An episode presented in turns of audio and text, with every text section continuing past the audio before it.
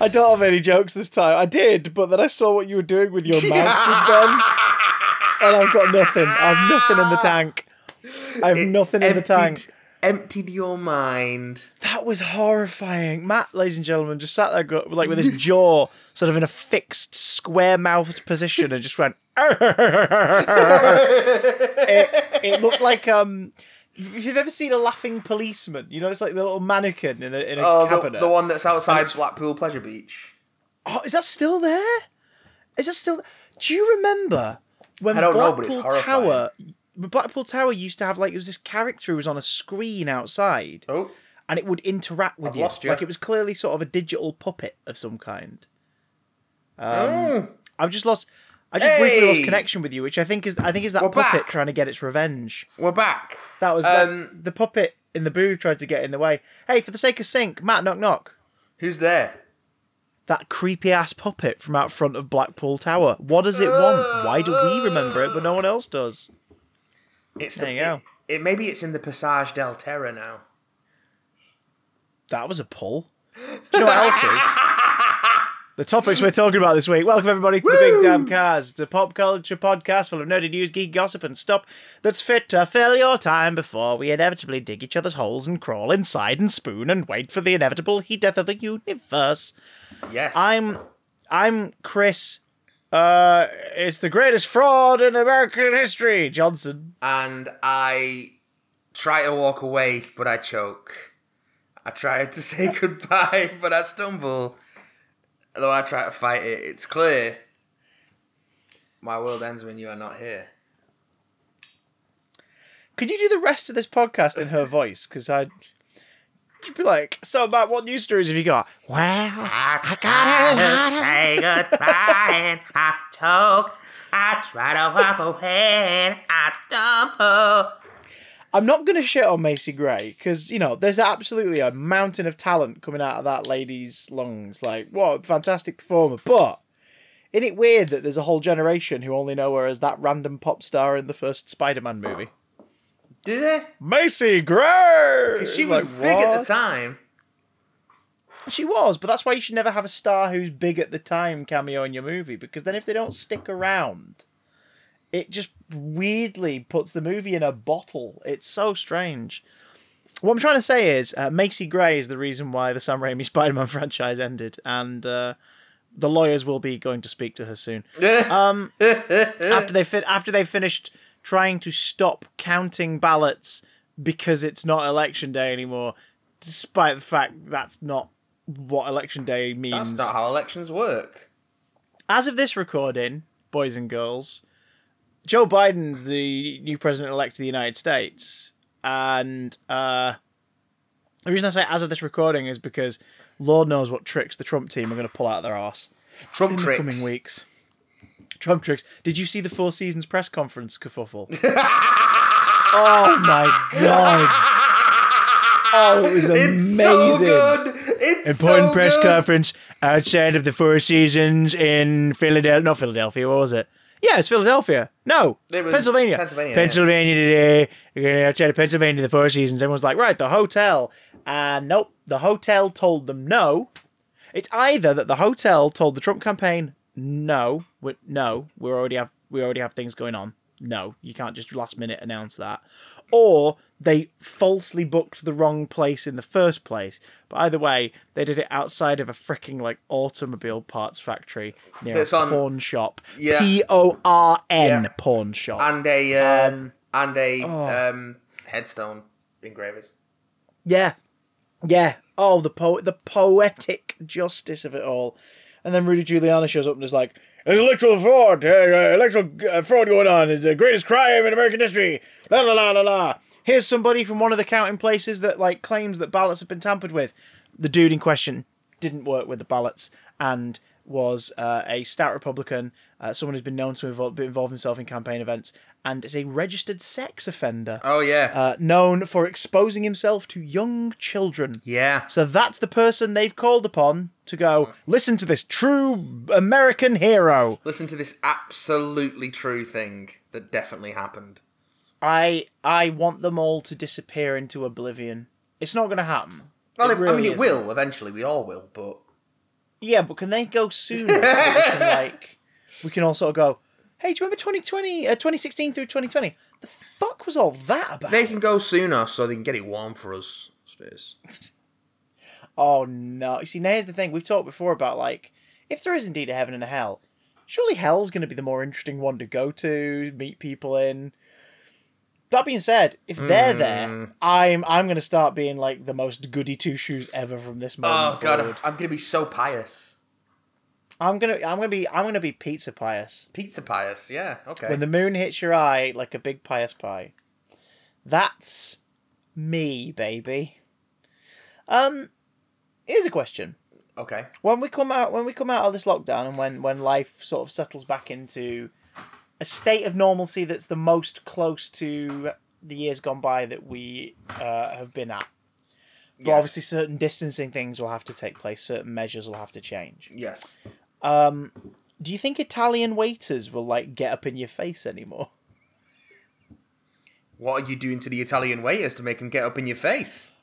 paying them a little extra under the table. Uh, no, but th- there's sort of a tradition, isn't there, in Italian restaurants of being very personable and very excitable and very exciting, and there's a buzz in the air, and the waiters usually joke around with everybody. It's very much like a, I don't know, it's it's um, I'm trying to remember what it's called now. It, it's a cultural aspect of it, but it's like a. uh, Like uh, what's it called? We have people over in your house. I can't remember now. It was the before times. A host. It's like a hospitality thing Yeah. yeah, it's it's very much sort of within in keeping in like traditional Italian cuisine and Italian dining, and it, it is definitely in a lot of Italian restaurants here and in the states. But it's just hit me now, like for some reason at this exact moment, you're never gonna have like someone at you know it's a big Italian restaurant going up to you and be like, "Hey, Ross, how you doing? Oh, I'm just kidding. Ah, no, no worries about it. Okay, right. While we're here, you know, what can I get you?" You're never gonna have that anymore. Which I think little little brothers around the country are gonna be thankful for that little brothers Yeah. around the country are going to be super thankful for that because they won't have their cheeks pinched anymore by a rando bringing them some wine. I'm I'm super thankful for that. I don't want Hmm. I want my interactions to be businesslike and curt. Buffets are going to completely change. All you can eat buffets. If You I can't do that the way you did before. if I never go to an all you can eat buffet for the rest of my life, I will be fine. I'll be fine. Matt only likes Matt only likes very specifically catered buffets. He likes Yeah. buffets that are just hash browns and nothing else. Ah, yes, you've got to take me to the hash brown place. Um, Get tell me the hash brown buffet. What's there? Are you're fucking kidding, right? There's just what is it at the hash brown buffet? Are the hash browns in different shapes sorted into different sections, or is it just like one big giant plate of hash browns on a lazy susan, just slowly rotating in the middle of the room? it's a conveyor belt can like come in a over sushi and- and scoop restaurant them up. of hash browns. Oh yes. Oh. Oh, I'd love that. Mm. I'm not even joking. With no with no And irony, that would be magical time for me. And it's like a log flume, so it dips and they go back into the oil and come back out so they stay fresh. oh, Yeah. oh my god! Yeah. Right, Yeah. I, if I'm to choose the manner of my death, I wish it to be heart attack at your hash brown restaurant. It's sir. just hash browns all the time. hash browns Um, in your face, in your mouth. How have you been, boyo? You've been good? been alright. Been, uh, you know, trucking along, doing my thing. Not getting COVID as best I can. Um, and, yeah, just generally living life and working like a man works. Working like a man would Yes. in in man the man woods. In the man the woods. woods where you meet all the other mans Yeah. and you you gather and you forage and you you make love and you you fight bears and then you you come home No, no, I don't do that. I don't do any of that. I put things on shelves all day. Put things on shelves. yeah but like then I come they're still they're still they're still fighting bears right No, but no bears. No bears. is there sex is there sex with these these uh, man men No, no, not that I've seen. Do you want to know Um, the best part about this is gentle listener i asked that surreal question as my wife walked in the room with a cup of tea. She's horrified. She has no idea what to think. Do you think Matt goes to work all day to wrestle bears and have sex with mountain men?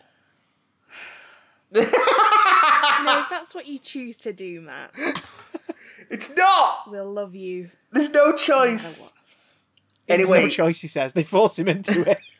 That's awful. well, anyway, that's, that's anyway, I can't What would you because uh, we have to distance. Oh, they have to distance, so they have to sort of imagine the greasy, sweaty, muscular thrusting. Of... Are basic- these- what I'm saying- quite well endowed. I mean, You've not listened to the Big Dumb Cast for a while, have you?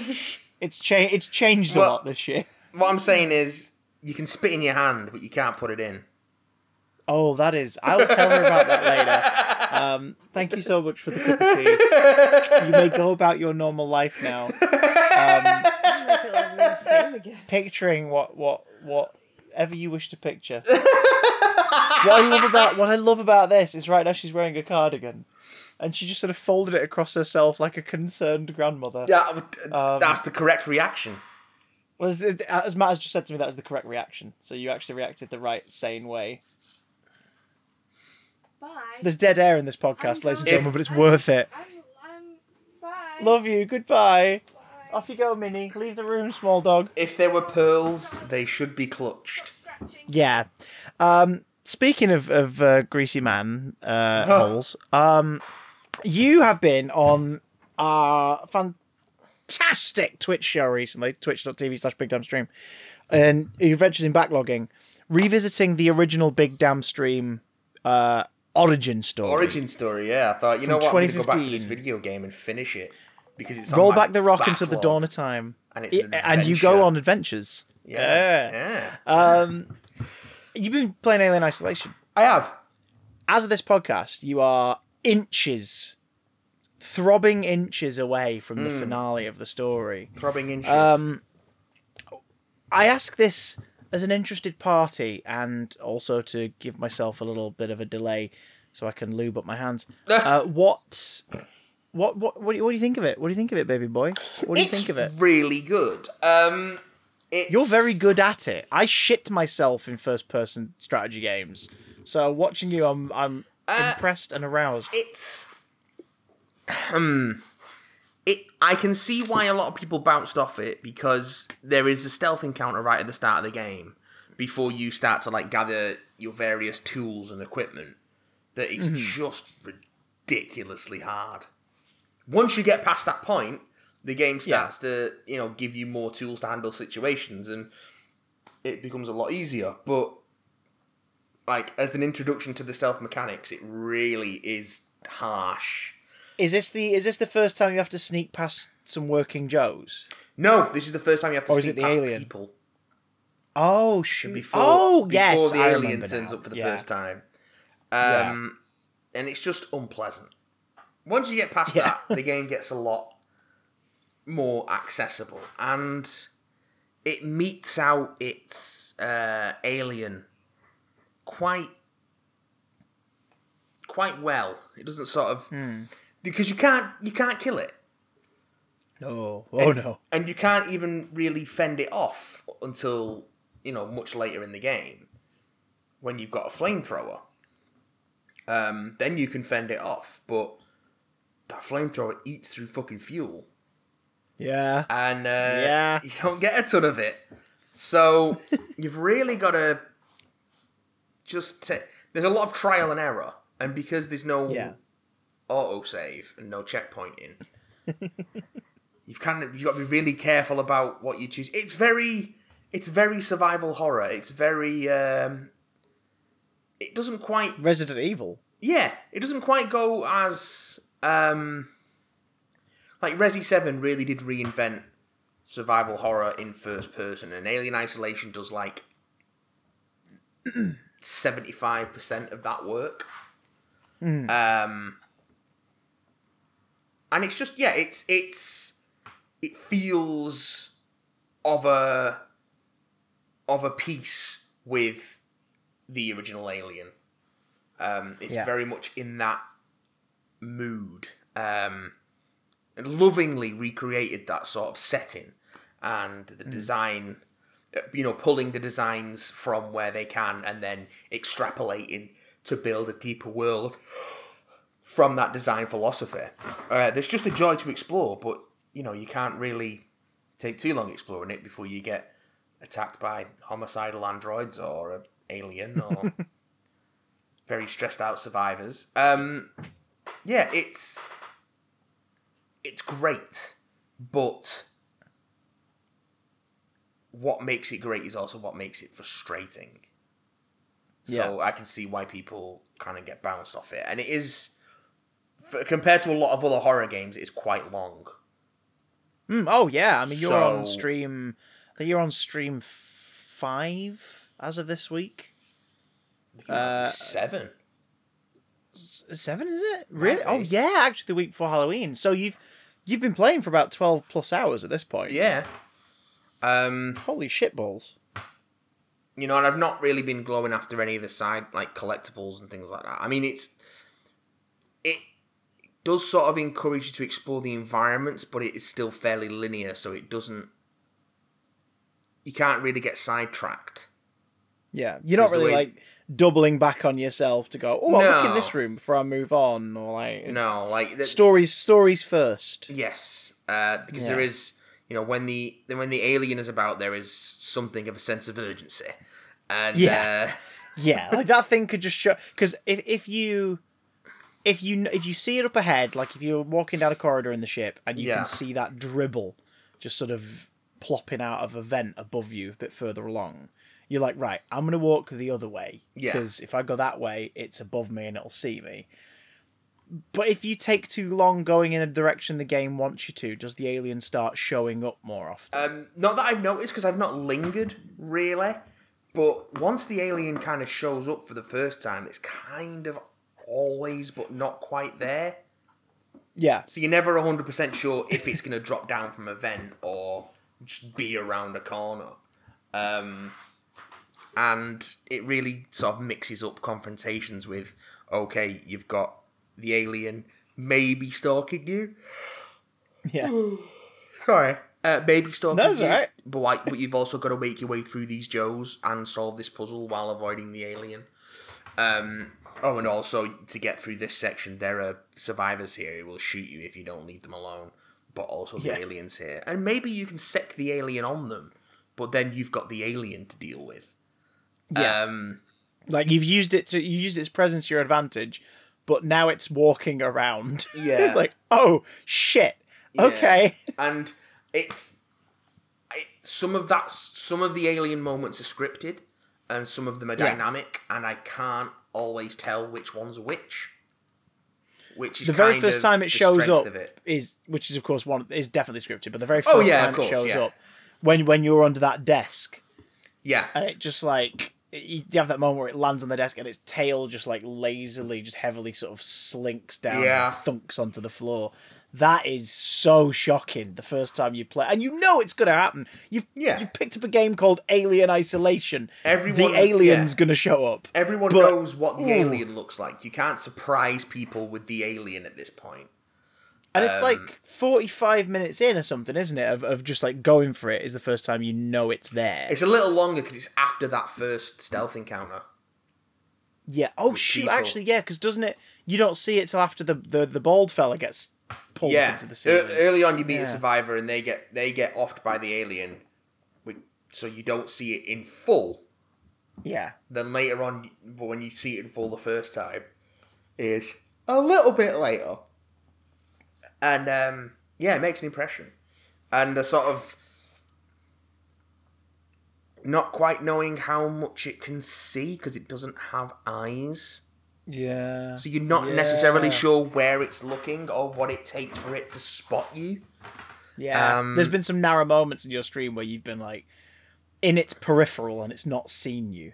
yeah that's been quite But then other times where you haven't seen or heard it at all and the tail's gone through you from behind. yeah So it has seen you as an AI. It has seen you, the player character, without you knowing it's right there. behind me yeah, Or, li- or literally That's just terrifying. I've just turned a corner and it's dropped on me from a vent Yeah. Um it's and then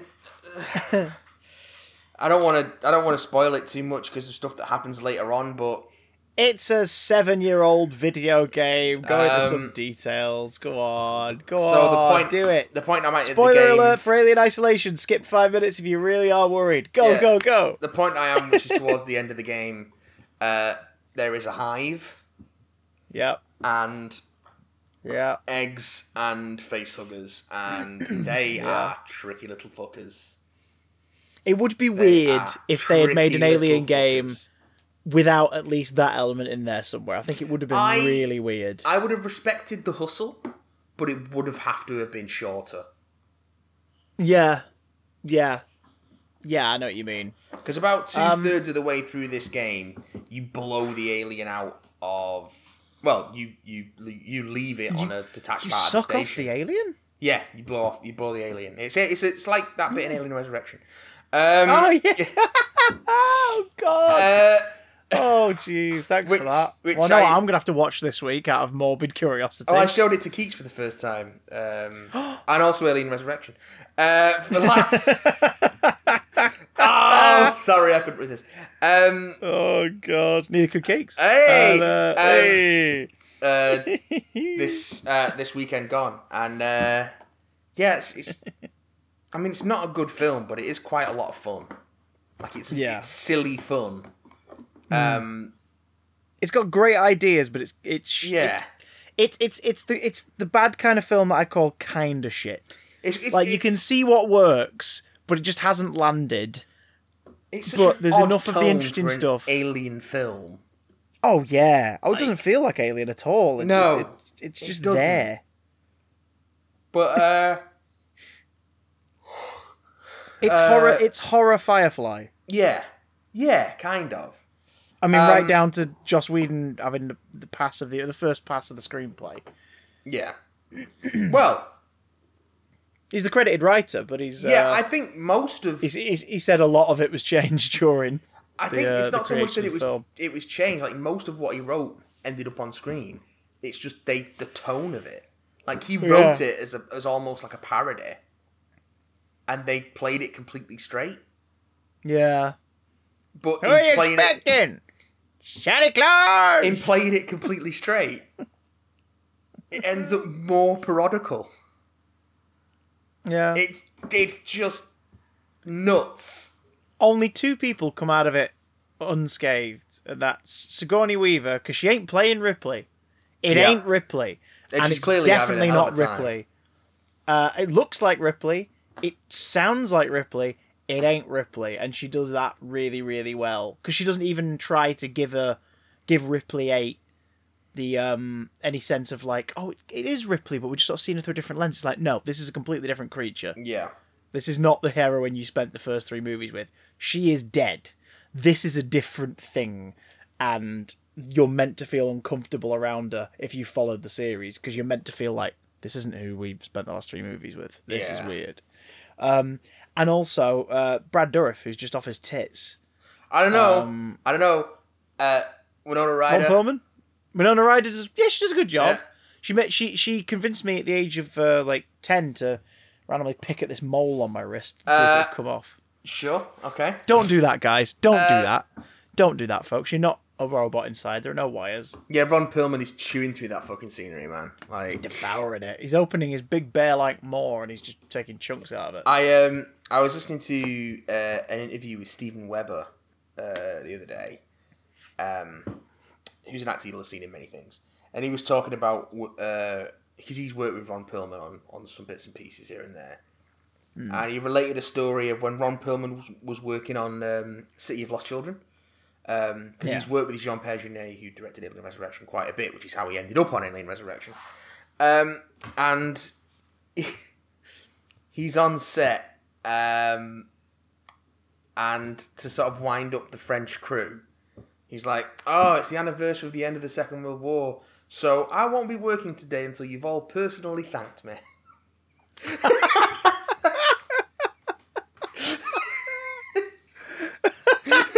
Oh, that's brilliant. Yeah, he is God apparently damn it. he is apparently quite the raconteur. Um, Oh, God, love Ron Perlman. He's yeah. so good. So that was an alien tangent. Alien in Isolation. It's good unless it shits itself in the last what four missions or something. Um, Find out if it does live on uh, November Friday, the thirteenth. Oh my god, it's Friday the thirteenth. Um, yeah, Friday the fucking thirteenth. This Friday, Twitch.tv slash Big Damn Stream. If you're hearing this after the fact of late Friday the 13th, I'm definitely not going to finish it on Friday if it's the 13th. head back onto Twitch uh, to catch any of the last few weeks repeats of it and give them a watch. See, it's well worth it. yes! Matt gets so into this that his gameplay is simultaneously impressive and uh, his expression is equally frustrating. Yes. You look so like tense at certain bits. It's just very like, tense. It's fuck, a fuck, very fuck, fuck, tense game. Fuck! It's like, oh no, I pissed, I've pissed the alien off, and I've got no flamethrower fuel left, and I guess I've got a flare. Maybe can I make it's just it? what I do now. Can I make it to a hiding spot in time? Uh, spoiler: you can't.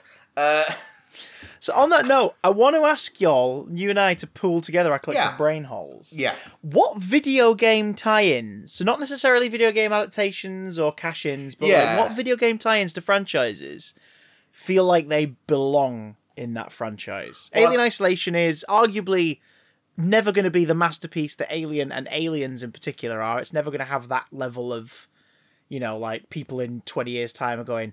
And of course, the best thing about the Alien franchise is Alien Isolation because you know we're not at that point yet where video games are perceived as artistic as say film and and, and television. we're getting there, but I think We're getting there. the important thing is not to uh, directly compare them, but just to accept that their own sort of thing with their own sort of nuances and and uh, and Yeah. complications. And I think Alien Isolation does a really good job of bringing that franchise and the feel of that franchise into the medium because it's all about feel, really. Um, it feels like an alien thing more so than a lot of the spin-off media, to be honest. Um, So, like a lot of the novels and, and comic books don't feel quite as alien as Isolation does. I Yeah. because they are. I mean, I mean, the biggest miss in that category was like the year before was Aliens: Colonial Marines, Ugh. which is is also maybe kind of part of the canon of the Alien franchise now. Until, of course, another film contradicts it all because that's how it works. But like, yeah, it, it Alien is and it Isolation fits in the canon. Alien Isolation's been like secured as oh this happens now. Yeah. If you want the whole story, this happens. Ripley has a daughter. Here's what happens with with um, Ellen Ellen's daughter Amanda. Uh, this xenomorph looks like the original, but it's got big old haunched legs and it's about nine foot tall and Yeah. fucking terrifying. Um, Which, to be Aliens, fair, Colonial that's what they were going for in the original Alien. Oh yeah, and it works, but it's it's it's just nice that in the game they went, let's take it, but because we're going to be able to see it all, let's make it taller and give it legs that a human actor could not portray Yeah. in these sorts of scenes, and bigger limbs and a long ass tail that just drags along the floor. Which they've done Um, with digital trickery in, in more modern films. Like, Alien Covenant is a terrible film, but the alien in it looks fucking superb. Oh yeah, it's these spidery limbs just like sticking out all over the place. It's just a shame we see it in broad daylight, head butting a windshield, and then the next time we see it, it's stalking a couple having a sexy shower. It's like, what is Yeah. happening? Which I don't know. Why is this happening? The idea of the alien as a slasher, I kind of get behind. Um, But not if we're going to see it head butting a windshield for five minutes beforehand. Just like, what are you doing? I don't know. I think that's What are you doing? I think that's very alien behavior. You resurrection Like it's, apologist. it's just trying to get at the meat. um, But does it eat its prey? We don't know for sure. It depends. And the mystery's what makes it exciting. some it does, some it doesn't. Um, yeah, who could say? Uh, the only the only others I can think of that don't miss a mark and kind of expand to it is, and this sounds like a, a stereotype, but it's more about being there at the time. Uh, Spider-Man Two for the PlayStation Two and Xbox and GameCube.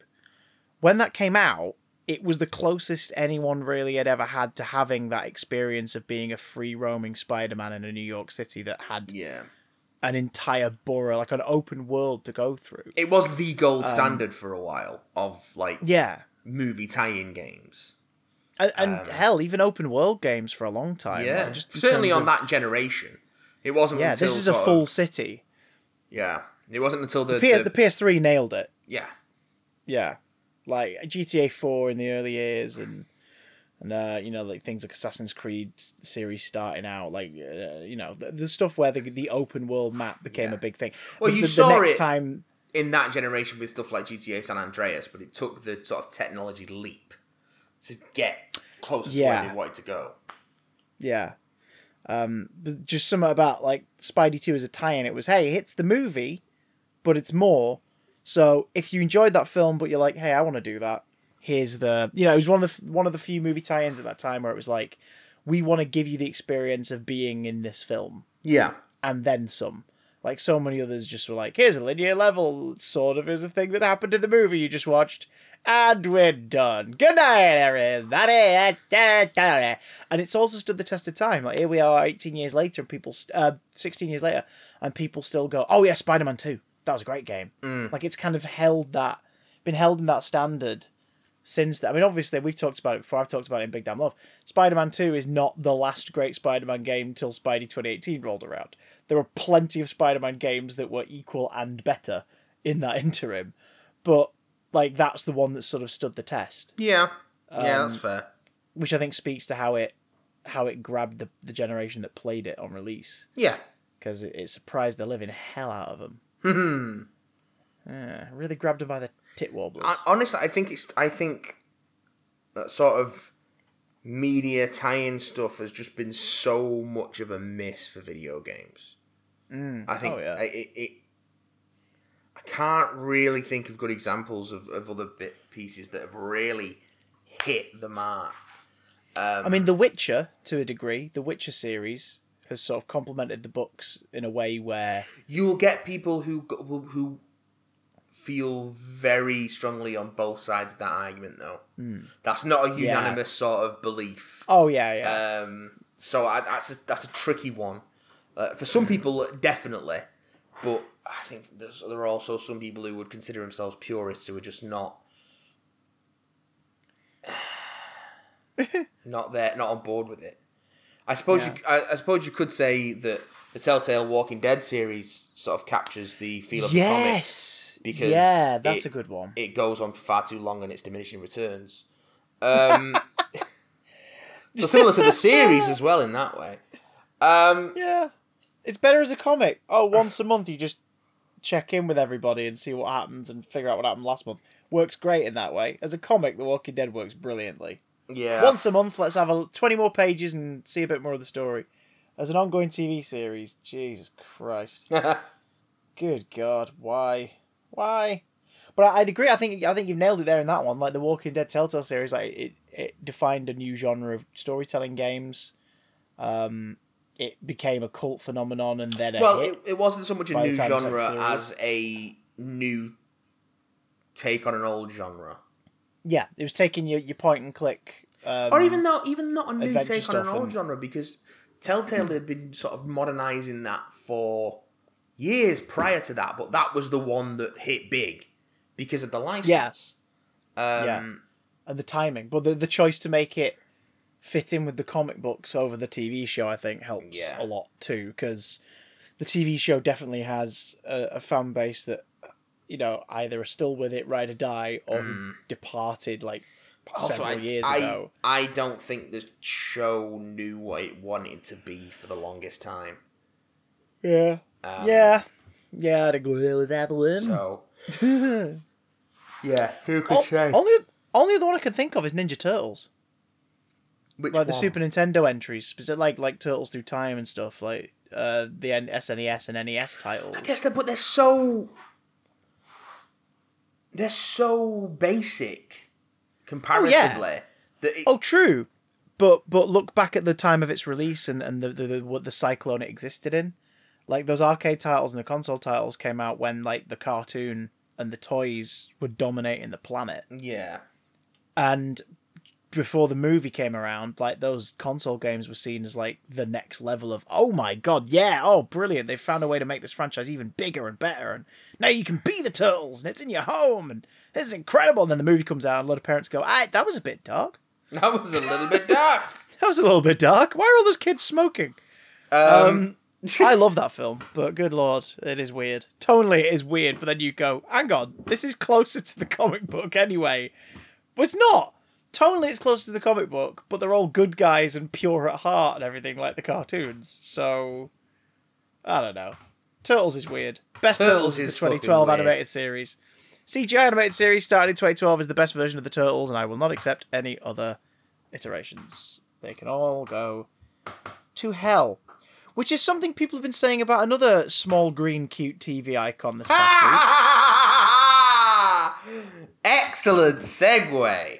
Thank you very much. Ladies and gentlemen, we're going to be talking about The Mandalorian Chapter 10. If you don't It- want any spoilers from uh, Mandalorian Series 2 Ep 2, get the heck out of town. Mando sunshine. Watch, season two. Um, Here there be spoilers. This is the way. Uh, yeah, here there be spoke- uh, spoilers. We have spoken. Yay! Um, no, we will be speaking. Yes, many time, in fact. so the Mando is on in search for the Mandalorians still to help find information about the the child's potential uh, place of origin uh, to help return him to his own people.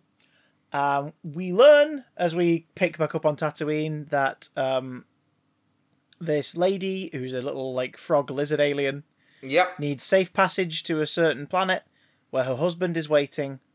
Um, her husband knows of a Mandalorian, and that's the lead that the Mando is given um, by his mechanic chum, who basically is like, "Yeah, this is how it's going. She'll Yes. take you, you, you take her, and then she'll give you what you need to know." Amy So Sedaris it's- as uh, as uh, Peli Motto, who if she wants to turn up in every episode of this season, that's perfectly fine. Because she's clearly This- having a ball. In this episode, she's having so much of a ball, she sat in the frickin' booth that the Han and Greedo shootout happened in the Mos Eisley Cantina. Doctor Talking to Mandible. Talking to Dr. Mandible, who's a giant half man, half ant, which is so brilliant when at the end the credits rolled and I was like, director Peyton Reed. Wait. the director of Ant Man directed this episode where a prominent alien that starts the story is an ant man. yes. Oh, that is genius! Like, what a great. This was full of lots of little sort of nods and stuff to the creative teams of the shows and and their inspirations in the universe. We sort of have hit now that point where they're a series in, they've earned our trust. They can be a little bit more fanboy and they can throw in these references, but again, like episode one of this series, the references don't dominate the content. No. Uh, They're just I- there. They're just uh, they're just amongst it, which is um, I think the right way to do it. You just Yeah. sort of go, oh, you know what this is. Enjoy. Hey, you enjoyed last series? That android that Richard Ayoade voiced. It's going to be used as a translator Yeah. in this one, so you're going to get to hear Richard Ayoade again for a little bit, which is never an unwelcome thing. We'll get back to him. It's all connected, boys and girls. Um, so yeah, they they need safe passage and they can't go at light speed because the cargo that the lizard frog lady's carrying are her babies. Well, they're not her babies has- yet. Yes, that's the important thing to note. They're frog spawn. They ain't tadpoles. They're unfertilized eggs. Yeah, so it's like the eggs you have with your breakfast, boys and girls. It's not like they're carrying around chicks. This is something we're having to stress because I feel like we need to defend our tiny little puppet friend. Because who likes to put everything he meets into his mouth? Specifically, anything amphibian. As we learned Doesn't, last have, series doesn't as have to be amphibian, as we see in Oh, this no. episode later on. But we know he's got a penchant for froggies. Yeah, Um, because last series we saw him nearly eat one whole. And then he did, didn't he? Swallowed it whole. yep. This little little blue leg sticking out his mouth. The child, aka Bubba Yoda, um, seems to uh, seems to regard this this backpack tank full of unfertilized uh, frog spawn egg things as dinner and lunch and, and supper. lunch and elevensies and second breakfast. um, so the crux of the tension of this episode comes from the ongoing crux of the tension comes from him trying to eat the children Yes. amidst everything else going horribly wrong. I mean, at the start of the episode, the Mando is on his way back from Mos Pelgo, uh, and he's he's mugged. He's attacked ambushed. by these bandits, and he manages to convince them to leave him alone in exchange for his for his jetpack. And then, as the guy's walking away,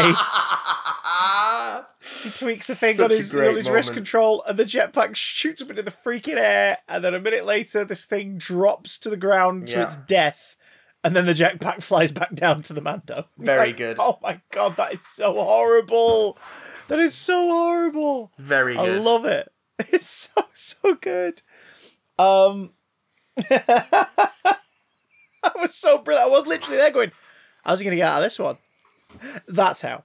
Yeah. Um, Uh, that's a that's a that's a thought that came back to me later in the episode.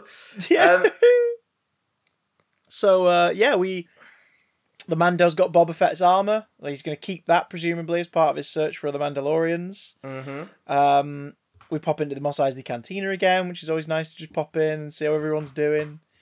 Uh, we finally see what those like those spit uh, uh, pit stop droids are for. The ones that have like the little WALL-E goggle eyes and the the bit sticking out of them. Well, they're there to literally like turn meat. they're, they're, they're, they're, they're spit roast droids. I beg your pardon. And Oh. um, yeah, as as the engine of of a, of a nearby piece of machinery is just slowly blasting the dragon meat from last episode into a steak. Yeah, boy, Oh man, I can't I can't deny. I was looking at it going, can we have some? that looks tasty. It's, ready to go around. That looks pretty nice. I mean, I know, I know you only killed the dragon like a week ago, and it's probably got dirt on it, but like, it looks tasty, man. It's all right, they It looks cooked it. good. They cooked it well. Um, So they they can't travel fast because the babies, yeah, and uh, they get stopped very briefly by a, um, uh, I I well, they're not the rebellion anymore, are they? then the New Republic. Um, New Republic, uh, a New Republic convoy, two X-wing fighters, including uh, the Dave Filoni pilot we Yeah. saw briefly last series. it's uh, literally a up- traffic stop. Yeah, they're just like, hey, um, your ship's like unregistered and stuff. Can we just check on this? And the and the Mando's like, oh yeah, uh, it's just uh, it's a pre-imperial uh, thingy vessel. that's just old. Um, that's why it's not registered. They're like, okay, no worries. Um, if you could like just ping us though, because we need to like get registration so we can know you've flown through this area. oh, I don't think we have that technology. And he's just trying to bide for time because, of course, as far as he's concerned, if they get hold of the ship, he's either wanted for stuff or the ship's going to be the one that was near the, the things last series where the you know the New Republic would have questions about it, um, or he's got you know a wanted wanted sign with his face on somewhere, his helmet on, or the child or the child could be in danger, so he doesn't want to take the risk, yeah. and he legs it, and they end up on an icy planet. Well, they Uh, make him. They make him for the the uh, the ship that was near the penal colony. Yeah. So yes. they, uh, yeah. And then he just bugs out of there, and they don't want to shoot him down, which they're they're, they're quite uh, they're quite clear about. But he ends up uh, sort of trying to evade them on this uh, on this icy planet.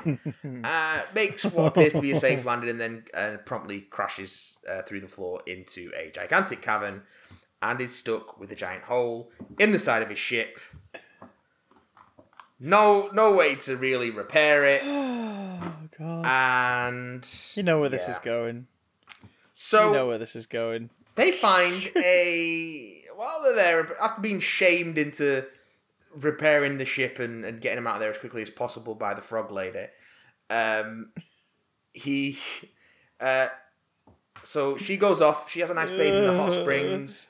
Mando goes after her uh to make sure she's okay and stop uh, the child eating more of the eggs. And the child finds some more eggs Mm-hmm, yeah, it does. and busts one open and eats Yeah, the sort of weird spider thing that comes out of it. And then Mm-hmm. that pisses off all the other spider things and there's a bigger spider things and then a bigger spider things and then a big and then yeah. I was watching that episode going fuck Chris is gonna hate this. And then I got sent videos of your reaction, so it was all worth it. Yeah, Lucy, unbeknownst to me, was recording audio because Keeks had given her a heads up that like you and her got in touch with Lou and said just maybe be with Chris when he's watching this episode. Mm, And Lou didn't twig why. mm, And then as we're watching it, she freaking twigged. And then she started like using her camera, she recorded the couch close up. But the audio of me going, Oh no, no, no, no. No, no, don't want. Do not want. These things freak me the fuck. So these are called these are called the Krykna. Yeah. Um, they were originally designed by Ralph McQuarrie in the original art for the earlier films. Specifically, these were going to appear on Dagobah in yeah. Empire They're Strikes in, Back. they're in early uh, McQuarrie concept art. Uh, they their some of their design carries over into the albino version of the giant spiders in uh, Jedi Fallen Order because it Yeah. has sort of these these eyes at the bottom and a very big abdomen. But most importantly, they appeared in an episode of Rebels. Yes. Um, uh, uh, Sabine Wren fights some in the desert alongside Captain Rex, and um, they're scary in that, as you can imagine. They're even freaking scarier when they're photorealistic. Oh, good lord! yeah. Fuck me sideways. I Yeah. hate them. I hate them. Yeah. I hate them. Um, yeah. My wife is scared of squids, ladies and gentlemen. She doesn't like the way that they have a creepy little beak at the bottom, tucked away between where all the legs join the body. But guess what these uh, spiders have? These spiders have freaky little beak mouths at the bottom of a long ass tall abdomen of a body. But they also have the thing I hate about spiders, which is the big angular, crooked, like segmented legs. Yeah. Um, There's a moment- Jesus. There's a moment towards the end of the sort of the climax of the encounter where the big the big mama spider is on top. Is he's you know dangling over the cockpit of the Razor Crest. the Razor Crest. and yeah. then the mouth just unfolds and then just keeps unfolding. yeah. I'm just like that's Yeah. that's too many teeth. That thing has too many teeth. yeah. That's a lot of teeth. Yeah. Um, The webs, the webs, that that unnerves me because the moment you show me a spider thing and a sci-fi thing, I'm like, sure, whatever. And then when I see webs, I'm like, nope, it's a spider. It's, a spider it's an spider. It's an actual spider. This is horrifying. Yeah. Good lord, no. and Thank it's just you. it's just this horrifying sequence with uh, Mando, the child, and the frog lady racing back to the ship and just getting swarmed by these uh, these things. when he Um, turned the flamethrower on him, I was like, good. and it doesn't. good. It's there's just too many of them. That the bit that Um, got me was when they got into the Razor Crest and they started filling the, the cargo hold. Yeah, and then he manages to shimmy upstairs and he gets her and the child into the cockpit. But there's just so like they're World War Z in the door. yeah. They're just piling up at the door. And the moment he's still go like torching him and shooting him, and you just see the little ones like, oh, that one's got oh, that one's got in. Oh, that one's got in. I was just like, nope, no, no, no, no, no, no, no, no, no, no. Thousand times no. Oh, that well, one oh, one Jesus. squats on the child's head. starts Chinese head massaging it. Yeah, like sort of scratching it like a claw. it's like, You're like, what is "Ah." this? Um, I Yeah. mean, to be fair to the spiders, the child did eat one of their not yet hatched brothers Yeah. or sisters. I mean, th- he is his appetite is going to get him in trouble. but he is a um, baby. he is he's a a, baby. baby. He's a fifty-year-old baby who likes to eat things. Like, of course, he's going to eat things. um, the Mando should learn how to breastfeed. Yeah, Uh, so that was horrifying. And then the the New Republic pilots show back up and shoot the living fuck yeah. Out of the big Basically, spider and the little spiders. Yeah, help Oh. him take all the spiders out, and uh, square with Mando. Like, okay, well, yeah, you wanted for this, but you did give us three prisoners back, and you also tried to save one of our dudes. You didn't, but you tried. Yeah. Uh, so, So they basically go like, "We're not going to call it in." we're not gonna we're, not gonna call, this it in, in. but get your transponder fixed. And then These are these are strange times. They basically Yeah. point saying like, "These are strange times." So, bye. and then just fuck off without helping him. He asked him, he asked him for help repairing. And they're like, uh, no. Yeah. It's like, no, no, no, no, no, no. We So- can't explain to the boss that we were late because we helped a convict who we then let go away. So, you do your repairs. Goodbye. Get out of like here. we're letting we're letting you off because we kind of like what you did for for our for our lot. So, like, fair enough. I liked that. I thought that was like kind of okay. So the law want him. They want to bring him in, but they can see that he's not doing them any harm. Yeah. So they're kind of like, all right, we'll lay off. You did us a favor, even though you didn't do it for us. You did us a favor, so we'll let you off. Um, it's it's the difference between uh, the empire as a sort of totalitarian military regime and yeah, the new republic is a sort of the new republic military is sort of a police force more than a more than a military. Um, Yeah. that's another thing that's in a lot of like the supplemental material that help bridges the gap between Jedi and Force Awakens is that the the new republic is very demilitarized. Mm. It's in very stark response to how heavily militarized and fascistic the, the empire was. The Yeah. the new republic makes a conscious effort to not be as militarily armed, which of course comes back to bite him in the ass when the first order turn up. Um, Oh god, I just looked this up. Did you know that the voice? Did you know that the uh, sorry the, the the frog lady character yeah, is credited as Frog Lady? yes, They've not they've not given her a name yet. Yes, so I thought I the, was just um, being lazy and not looking it up. But I thought I'll better look it up just to check. The suit Frog lady. performer is Misty Rosas, who is also the suit performer for Kuiil in season one, She has spoken. um, and the voice is Dee the Bradley voice, of course, it's D. Bradley Baker. Voice actor D. Bradley Baker can do weird shit with the pipes in his throat. Just makes He can do weird sounds. things. But not only that, he's prominently in Star Wars as the voice of the clones in the animation, uh, the animated Yes, shows. of course, of course. So he he's the clones in Clone Wars, Rebels. So technically, he was making his live action Star Wars debut here, which is pretty damn cool. Um, that's a nice little treat. It's like, hey, a Clone Wars cast member was tucked away in the show. Fantastic. Uh, best thing, I have a theory that it's a demon. The robed Yes. lady that we saw in the teaser trailer yes, at a dock. At that dock, the Mando's clearly reuniting Frog Lady with her partner, with her husband, oh, okay. in in the shot, and So we see think- a lady in a robe. So we think that's next nearby. week. I think that's next week, and I don't.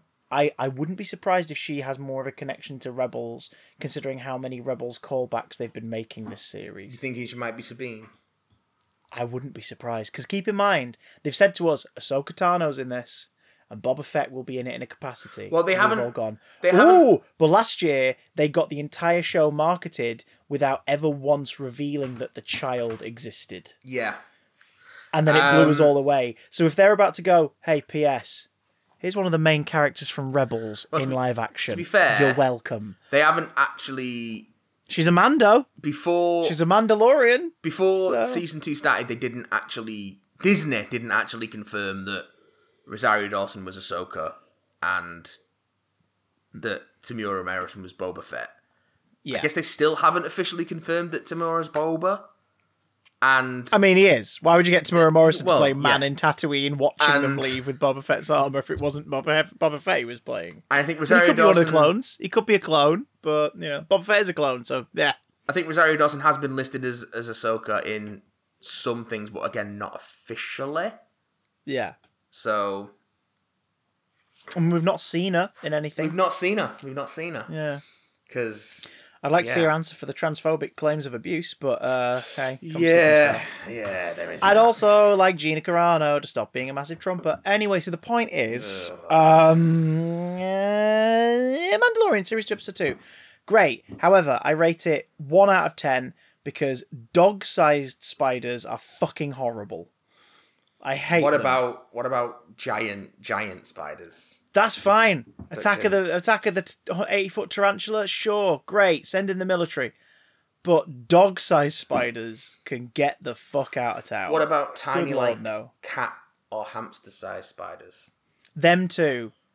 Them too. Basically, my nightmare scenario is arachnids in the UK meets eight legged freaks. I'm like, nope, nope, that can go away right now. No, no, no. Eight legged No. freaks. What was that film originally called? Because that was that was an ad lib. Uh, that was an ad. That I'll, I'll grab it now because that was an ad lib in the Yeah. shooting. They went, oh, that's a better title. Um, I think it was some. I think it was like Itsy Bitsy Spider or something. something like that. Something supremely stupid. If anyone's confused what we're talking about, oh, Arach Attack. A rocket. That's not bad. That's pretty That's good. great and absolutely the right tone as well. If anyone's confused, there's a 2002 movie called Eight Legged Freaks, which is just like so bad but really entertaining. It's kind Uh, of Gremlinsy. Yeah, it's meant to be bad. Like it's, It's meant like- to be B movie homage and, and weird and everything, but it's uh yeah, It's, like sort of that Gremlins, Gremlins crossed with arachnophobia. Yes, that is a great description. Yeah, Um, yeah, And David Um, Arquette's in it. yeah. Kari Wuhrer, Scott Terra, uh, Scarlett Johansson, Dougie Doug. Scarlett Johansson's in it. Yeah, she's uh, she's the teenage sister. Completely forgot that. Yeah, she's she's the she's the oh my god, and the voices of the spiders Are they Dee because they all have they all have very, you know, um, like sort of yeah, Yeah. not D Bradley Baker, um, Frank Rob Welker. Paulson, Rob Paulson. Yeah. Hello, nurse. Yeah. Uh, Kevin Michael Richardson. It gonna rain. okay. And uh, Frank Welker, of course, of of course course, Frank Frank, Welker. Welker, who of course was the voices of a shitload of gremlins. So uh, Frank it all Welker, who's comes been the around. voice of everything. yeah, a- a- a seventeen-year-old Scarlett Johansson is in that movie. Jesus. Um, barely recognizable because she's tiny, but she was like a year out from Lost in Translation, where the world would suddenly go, "Oh, she's quite good," and start putting her in more things. And then Um, she'd say a bunch of stupid shit. Yeah, yeah, And then she. yeah. Scarlett Johansson can play any ethnicity. Um, so. Uh, but going back to uh, Going back. Richard Ayoade To- and people who say stupid things, um, but take themselves completely seriously. Um, you introduced Kanisha to a show this week. Well, I had only ever seen one episode of it. really? I had only ever seen one episode of Garth Marenghi's Dark Place. Um, and that was when I came across Apes of Wrath. Presumably on its original transmission. Maybe it was like um, 2003, 2004. I think Garth Marenghi's Dark Yeah, Place when it so went out. Before I knew who any of these people were, I had a enduring memory of Matt Berry being pissed on by Noel Fielding in an ape suit. Um, sounds about right. which is only slightly creepier than the stuff Noel Fielding gets up to in his personal life. Uh, so, but so Ga- so those so but it's all on all four, and there's only six episodes. So yeah, it is. it is um, worth. It is worth the trip, ladies and gentlemen. If you've never seen it, explain to those who may be confused the Right. fuck Garth Marenghi's So- Dark Place is. Garth Marenghi's Dark Place is a fictional TV show allegedly produced in the 1980s by uh, fictional uh, horror author. Horror writer, uh, s- uh, uh, screenwriter, director, dreamweaver, plus actor. Garth Marenghi. Um, uh, yeah, so he A sort of a sort of uber egotistical Stephen King. yes, um, he sort of produced, created, wrote, directed, and starred in this um, bizarre show, which was As supposedly it says on the on, as it says on the back of this DVD box that I've got, written by Garth. And keep in mind, this is the DVD of the release of the show, not Yeah. like a piece of, of material from the show. yeah. Written by Garth Marenghi, directed by Garth Marenghi, executive producer Garth Marenghi, producer Dean Lerner, based on an original imagining by Garth Marenghi. What's it? Who, whoever, someone else is credited for the music, and then it's based on uh, melodies originally whistled by Garth Marenghi. Which is, um, oh, So Jesus is- Christ! so it is him introducing the episodes of this show that was too radical to be aired when it was produced in the eighties, uh, and sort of interspersed with talking head interviews with uh, Garth Marenghi, producer Dean Lerner, played by Richard Ayoade, and actor Actor Todd Rivers, Todd Rivers, played by Matt Berry. Uh, the other star of the show, um, Madeline Madeline Wool. Wool, played by Alice Yeah. Lowe, the wonderful Alice Lowe, uh, is not available for the for the um, for the talking head segments because she is missing, presumed dead. Uh, and it's just the actual Dark Place show itself is like this weird eighties um, action horror thing set in a hospital in Romford of all fucking places called Dark Yeah. Place that's supposedly uh, built on top of the gates of hell and weird shit happens and Dr. Rick Douglas played by Garth Marenghi has to um, combat evil with the aid of his best mate uh, Dr. Dr. Sanchez Lucien Sanchez. um, who's definitely not. He's played by the definitely not Hispanic Matt Berry. Uh, Well, sorry, played by the definitely not Hispanic Todd Rivers, who is played by the definitely not Hispanic Todd uh, Matt Berry. Um, the the psychic nurse, uh, what's her name? Uh, Liz Asher. Liz Asher. Uh, Liz played by Madeline yeah. Moore, played by Alice Lowe, and and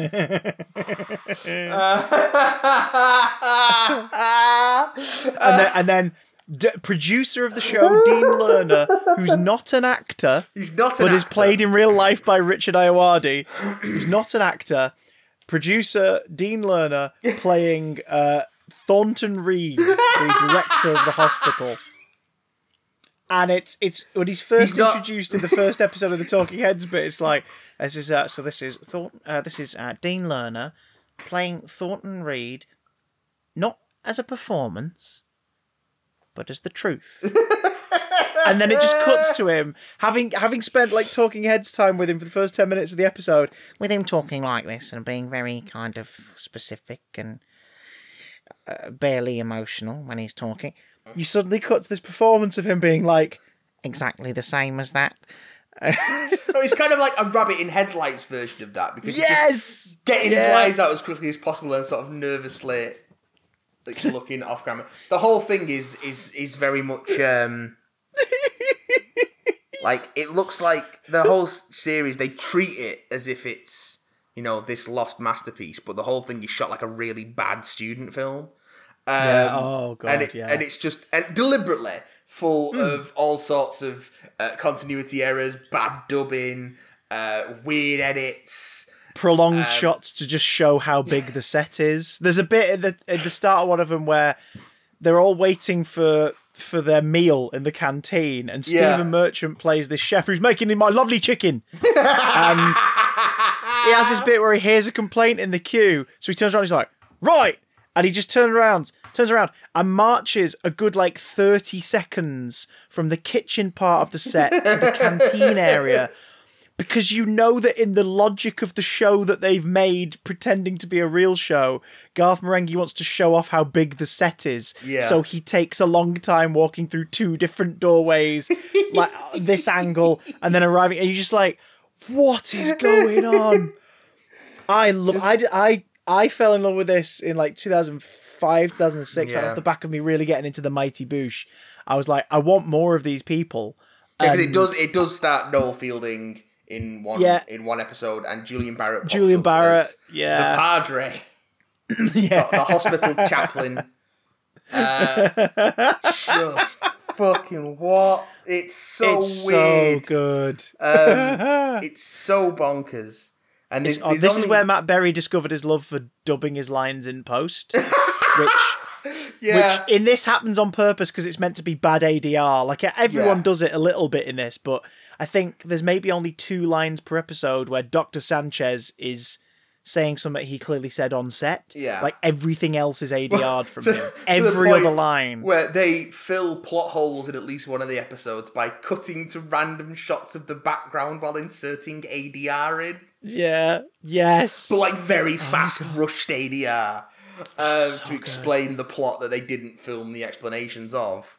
And it's the Uh, tonal shift of the of the the visual with the audio sometimes, which is like he's saying something as simple as like "Good morning," and he'll deliver it in the AD uh, physically as "Good morning." That simple, but the AD will be like "Good morning," and you're just like, Well, huh? it's it's very and this was like the, first time you were kind of really seeing this in British comedy in the 2000s. It was like they deliberately keep doing this. This is weird. Matt Berry then goes on to freaking do it in every job he's done yeah, since and like every show he's created since. sort of his trademark. Yeah, Um, it's like it's like it's it's a rare occasion when he doesn't. Like when you're watching what we do in the shadows, you're like, oh yeah, this isn't one of his shows. He's just Yeah. in it. Okay, sure. But then you Although watch like Toast get- of London, and he it's does get a lot like, of. Berryisms into into what we do Oh, in the yeah. shadows, though. To be fair, uh, which is why It's- they yeah. cast those actors. Like of course. That's, that's what They want they wanted their their tweaks and their, turns. and their flair. Um, that it's just so bonkers and It's fucking mental. unapologetically weird. I'm a one-track lover But on a two-way but it's also- working in a whole music video for a song for no fucking reason. It's also clearly made by people who love that kind of stuff. Like, who love She's that kind smooth, of weird. like ice, cold to the touch, and it isn't very nice. that fucking rap break. Sorry, I just remembered that. Fucking hell. And it's made with love for like for, for like Yeah. hospital dramas from the Yeah. seventies and eighties. Yeah. For science fiction uh, genre concept shows from the seventies. Uh, for the works of King, there are so many Stephen King parallels in there, like Yeah. woven throughout it. Um, and it's all i mean I, everyone involved in it like is involved in the writing stage in some way and, and whatnot but like it's matthew holness garth marenghi himself it's just, just- brilliant. what a fu- what a fucking guide to take you through this oh my god it's- mean, it is- what a performance anyone who's recently watched the haunting of bly manor uh, he was in that he's he's the husband that's being cheated on like in the first half of it all I've still And not watched like- it. I should. I should watch it. Lucy started watching it and i just dropped in on it and i was like all right I just, oh shit garth marenghi She's like, what? I was like, that's Garth Marenghi. She's like, is it? I was like, fuck it is, yeah. She didn't recognise him because he, wasn't talking like this. Um, his, his voice, his delivery and this is so wonderful, and that that accent and everything. That whenever I hear anyone else with that voice, I do chuckle a little bit, no matter what, because I just I can hear Garth. I'm a huge fan, thanks to you, of Jim Sterling. Yeah. Jim Sterling is Garth Marenghi on Helium. Yeah. It's the same Basically. voice, and it really. Oh, every now and again, I just Uh, remember and I chuckle. Like, the- oh god, The great thing about the Garth Marenghi character as well is how much of a shit he is, oh, he's such a despite twat. clearly thinking he's the best thing since sliced bread. And it's, it's one. It's one of those great. uh, It's, it's a. It's always a great character to do. Um, Yeah. But it is that character of, of someone who thinks they are so enlightened and talented, but he's clearly a fucking hack who's an idiot with outdated views, but they're just so high on their own supply. Um, it's just a joy to watch. Um, Uh, if if you wanna if you want a bit more in your life of, of this sort of stuff, I mean, go to more four and watch it. yeah, Now it's six episodes. Like you said, you just put it on out, out of like, oh, go on, they're only about 20 and you spent and you spent you spent two and a bit hours watching all six episodes. Yeah, 'cause- because it's a Channel Four half hour, so it's it's twenty five ish minutes, if that, per episode. I just saw it was on there and was like, oh, I'll pop, I'll pop this one on. And then Keeks was like, all right, we're watching all of these. We're doing it. I it's have happening. to know. I have to know how deep God, this rabbit I'll- hole goes. Alice Lowe in full psychic like attack mode with her hair It's just looking the like a freaking Tim Burton up, character. And it's just the repeated shot of her going from side to side without moving. Like they've put her on, a, on an office chair and they're just wiggling her a little bit side to side while she's just staring daggers down the barrel of the camera. And you've got you got plates and staplers on string floating around the shot. Uh, just stuff like um, It's wonderful. uh, Wonderful. Put firing his gun. Yeah. his gun turning on him, and he throws his gun down, and then pulls out another gun to shoot his first gun. it's just that kind of just nonsense surrealness. Um, it, and it's Some just really some really fucked up gore hidden yeah. by bad edits as well. Like it plays, it's, it's but it plays it like the sort of show within a show stuff is played so straight yeah. by everyone involved, and the talking head stuff again played so straight that it comes all the way back round to being ridiculous again. It's Yeah. brilliant. It's If you want more- brilliant. if you want more, it did have a, a spin off called Man to Man with Dean Lerner, where Richard Ayoade's character did a talk show, um, interviewing various characters, a couple of which are played by Matthew Holness, and it's it's including Garth Marenghi in one of them. so they sort of carry on. They carry on in that world a bit. Yeah. Um, it's not as brilliant as Dark Place, but it's still just like a okay, this is damn it, you've you got me again, you bastards. Um, but Matthew Holness has also gone on to become a, a director, uh, and most notably, the psychological horror movie Possum is one of his yeah, I keep with uh, to watch Sean that, Harris and Alun. Armstrong. Yeah, Yeah, I think I think it's on Prime. I'll have to check. But It uh, was on Now TV. I don't know if it's still on there. that looks horrifying. Like really fucking disturbing. Yeah, because as Um, as with like a lot of the best sort of parodies, it's Yeah. made by people who actually have an affe- aff- affection for the genre that they're parodying. I mean, he says some of his favorite films and the ones that inspired Possum were Dead of Night, the Ealing horror anthology, Yeah. uh, George Romero's Martin, and his love of German expressionist films. So that's what you're dealing with here, effectively. Um, And it's like it's like when you can tell when a parody's been made by someone who doesn't give a fuck about the thing that they're parodying, because that's when you end Yeah. up with shit like the scary movie sequels or um, any number of that insert thing here movie, like Yeah. an epic movie, date movie, da, da, da, da, da, da, da. And then onto things like uh, Meet the Spartans and Vampires Suck. Like they're made by people who don't care about the things that they're parodying. And the, the thing with parody is that if it's done with malice, it, it's not funny. it's not funny. it's just hateful. Yeah. Um, but if it's done with love, and effect, it just becomes so. Because that those are the people who understand what makes the genre work, and you can't parody something if you don't understand why and how it works. Which they do Yeah. so they know what they need to send up. Uh, like it has wobbly sets. It doesn't have jokes about wobbly sets. You know what I mean? Yes. Yeah. That was a great descriptive. It's like it, it's not taking the piss out of like the these old tropes. It just has them. Yeah. Like it, they're just in there. They're heightened, Um. but they're not. the humor comes from the fact that they're there, not from them pointing it out. It- I've just cracked open. I've just cracked open the DVD for the first time in a while, and it's got a booklet in it. Back when you know the DVDs, people gave Oh, shit yeah. about how they put them together. And the booklet is, uh, I mean, the tagline is from the best-selling Master of Darkness. So they're like playing it completely. Jesus, the front of it instead of the DVD logo, it's a Dean VD logo. there is a there is a, a, a forward by Garth Marenghi in the booklet there is a history of the show that that never was. Yeah, There is so here's the praise for Garth Marenghi's work. So these are for his fake novels, yeah. yeah. On Stump, the Daily Mail says genuinely nasty in places. It- for the book On Quivers, the Express says I actually shuddered. Crab was reviewed by Hardcore magazine, who said one of the three best horror books about crabs I've ever read. The Independent for the book The Dank at 1,267 pages. This is good. Hardcore magazine comes back to review God. Juggers, which is reviewed as Trucks, Titties, and Terror, an unholy trinity.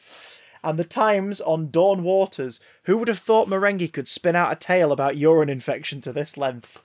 Um, there's bios on each of the characters from the show, but here's my favourite bit.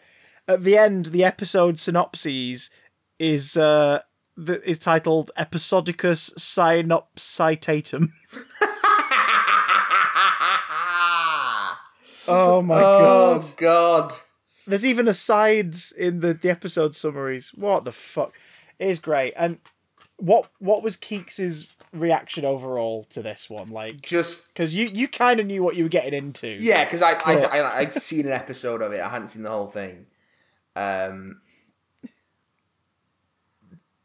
and yeah, just I just look over on the sofa and just see her shaking with laughter, okay, silent laughter at certain moments. Uh, It's a magical thing. Or, then just get other moments where it's just a head shake. It's like, oh, so good. Um, but yeah, I remember the Apes of Wrath when I when I saw it. It stuck in my memory because of its plot similarities to Inferno. Yeah. Yes. Yes. Green Noticeably so. people into apes. yeah. But you know, obviously in Inferno, it wasn't Noel Fielding's piss. Yeah. So Basically, if you're on all four, more four, and you're like, well, finish Bake Off. What should I watch now? Watch that bloke from Bake Off dressed as a monkey pissing on people. Yeah. But Treat just, you know, yourself. as a warning, does feature Graham Linehan in two small roles. Yeah, but this is back before So- they all knew what a cunt he was. So Um, just, just and be, is. just be prepared for that. Speaking of c words, have we had any emails? I don't think so. We're recording this no. earlier than usual, folks, because the week's been sort of kiboshed a little bit. So uh, Yeah, stuff's happened. if we if we don't have any, then catch us next week. Catch me outside. How about that? yeah, we got nothing Ugh. this week. Do you know what? What? Algorithms be fucked. Garth Marenghi's going to be the thumbnail because we're never going to have another chance for Garth Garth Marenghi to be the be the thumbnail of thumbnail. this show. Garth Marenghi's going in the thumbnail. There's not a damn thing y'all can do about Oh, it. Oh, I love it. I love. Maggots. Maggots. Maggots. Maggots. Maggots.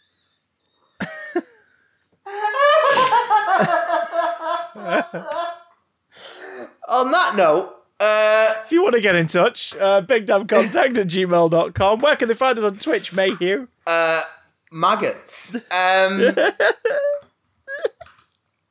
you can find us on Twitch at twitch.tv forward slash big damn stream. Where can they find us on Twitter? At big damn cast. Where can they support the show with some shekels? Patreon.com forward slash big damn cast. And you can, of course, catch any video content, including video versions of the podcast, on Big Damn Channel on the YouTubes. Uh, I have been Christopher. I think I might need to stay up tonight and watch Garth Marenghi's Dark Place again. Johnson. Uh, I've been.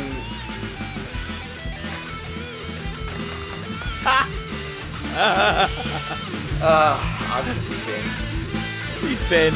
right here. Bye. Bye, Bin, everyone. Bin, bye.